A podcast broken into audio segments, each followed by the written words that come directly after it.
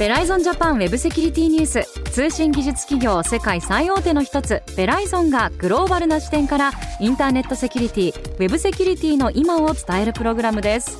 今回もベライゾンジャパンソリューションズエグゼクティブセキュリティの森マークさんにお話しいただきますベライゾンジャパンの森マークです。今日もよろしくお願いします。よろしくお願いいたします。進行は私ちぐさです。さあマークさん今回もウェブセキュリティに関する一般の方からの疑問質問にお答えいただけるということですね。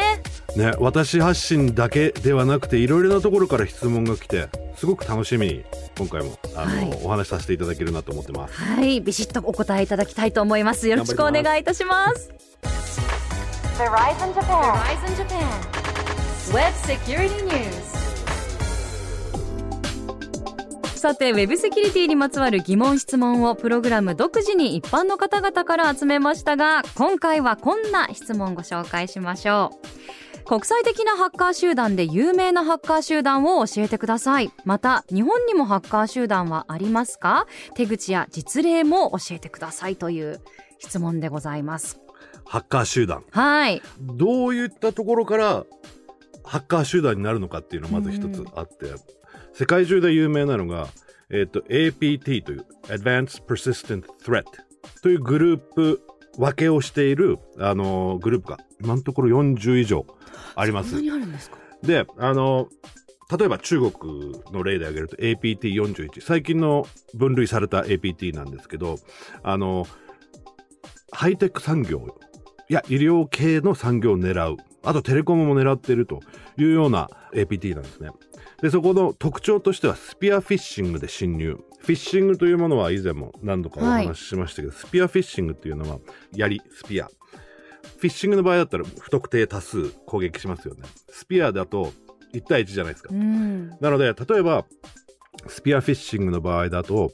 会社の社長会社の CFO 経理担当そういったところを名指しで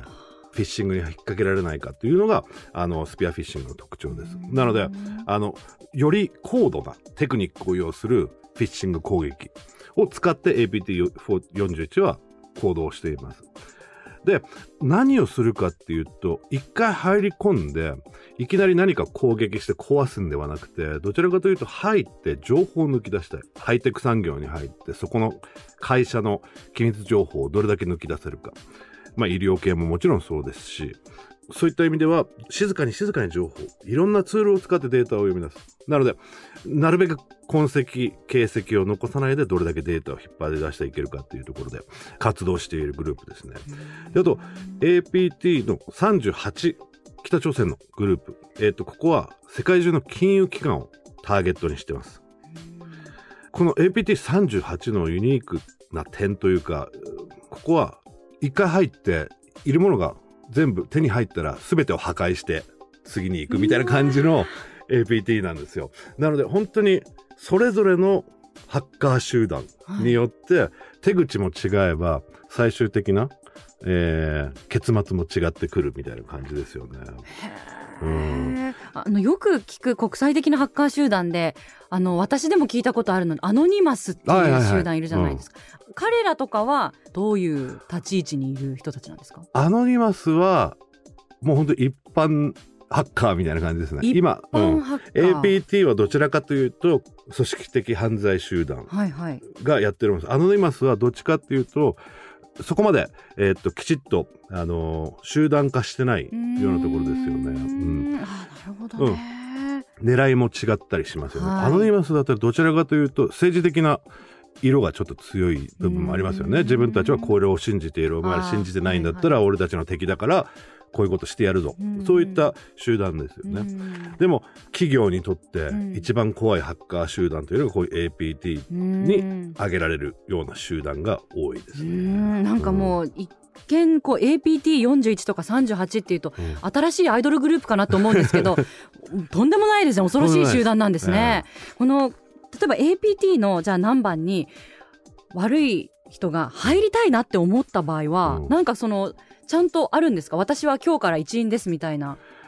入所と対象みたいなのがあるんですか？そこまではっきりしたものはないと思います。うーん。で APT でも結局分類されてるのが同じような攻撃手法を続けてやっていく。でその発信場所がここだっていうのがあるんでそういった意味での APT という分類の仕方するんですね。で例えば APT41 さっきもお話ししたやつ中国。中国北朝鮮ロシアに関してはあの、まあ、これも結局西側諸国のあの悪い癖なのかもしれないですけどハッカー集団と聞いたら悪いことをしてるというふうにレッテルが貼られるわけじゃないですか。もちろんね悪いこともしてますし実際にアメリカとかイスラエルとか我々の同盟国というようなところも実はそういったハッカー集団を持っていろんなところから情報を抜き出す諜報活動をしているということも言われてますんでどちらかというとそこまでストレートにアメリカもイスラエルもカナダもイギリスもフランスも日本も言ってないですけど、うん、何らかの形で情報を集めてるんではないかというふうに思われますね。うん。ちなみに日本にもそういう驚異的なハッカー集団っていうのはいるんですか？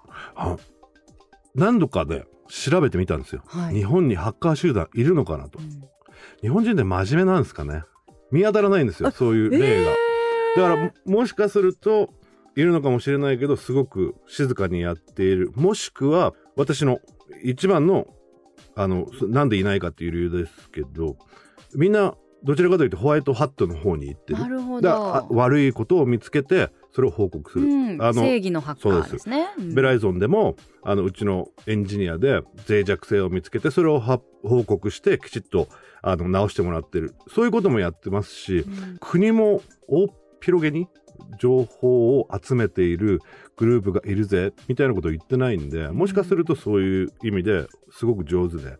静かに情報を集めてるのかもしれないしもしかしたらいないのかもしれない、でも APT の中でも出てこないですし例えば Japanese Hacker Group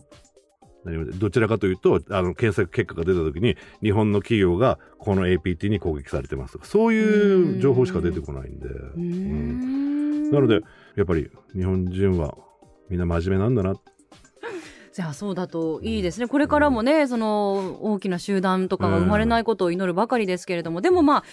確かにあの日本にあのサイバー犯罪が存在しないわけではないので、はい、きっと個々ではあの悪い人たちっていうのは存在していますよね。ね。なんでそれが大きい何か一つの集団になって一つの勢力になったり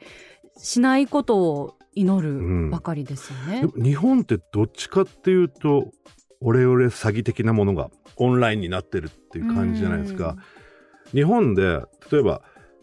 携帯電話を使い始めた時に一番はい始まったのがやっぱりあのメールで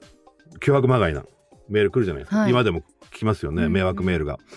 そっちの方になんか力が入ってんじゃないのかなというふうに思いますね。架空請求のメールを送る。で、それでフィッシングですよね。何人か捕まればいい。でも、ね、実社会でも結局、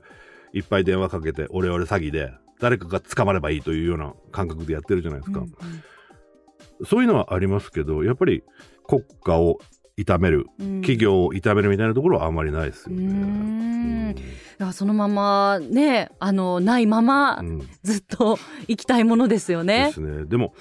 守らなきゃいけないっていうことはじゃあ攻撃者のその手法を理解しなければいけないというところがありますので、あ確かにそうか、うん、でもそしてあのまあもちろんサイバー攻撃ですからもちろん国外からねいくらでも攻撃される可能性はありますから、うんうん、国外のハッカー集団からね。なのでまあいずれにせよ自分の身は自分で守らないといけないということですよね。特に日本はハイテク産業も盛んですしそうなんですよね、うん、製造業も盛んですし、はい、自動車産業も盛んですからみんな海外の悪い人たちが欲しい情報情報を持っているという、うん、だからもっと見守らなきゃいけないっていう感じですよね、はい、もうじゃあ鉄壁の守りをね、うん、築いていかないといけないですね。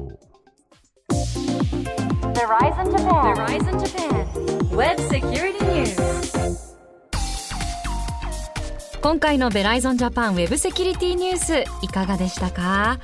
さあここでベライゾンジャパンからお知らせがあります。はいありがとうございます実はあの先日9月16日に行われたベライゾンジャパンが主催するオンラインイベント DBIR ライブ2021のオンデマンドの配信が近々スタートします。はい。ベライゾンがまとめたデータ漏洩侵害調査報告書の2021年版についての解説やゲストを迎えてウェブセキュリティについてディスカッションもありますのでぜひご覧ください。詳しくはベライゾンジャパンのウェブサイトを、えーチェックしていただいて、えーリンクを貼っておきますのでよろしくお願いします。はいこちらマークさんもご出演されてるんですよね。はい、えーなぜだかいつも喋る仕事は任されますので、えーとたくさん喋ってきました。はいぜひチェックしてみてください。そして次回のウェブセキュリティニュースはこの DBIR ライブ2021についてお届けしていきます。お楽しみに。ベライゾンジャパンウェブセキュリティニュースお届けしたのは？ベライゾンジャパンの森マークとちぐさでした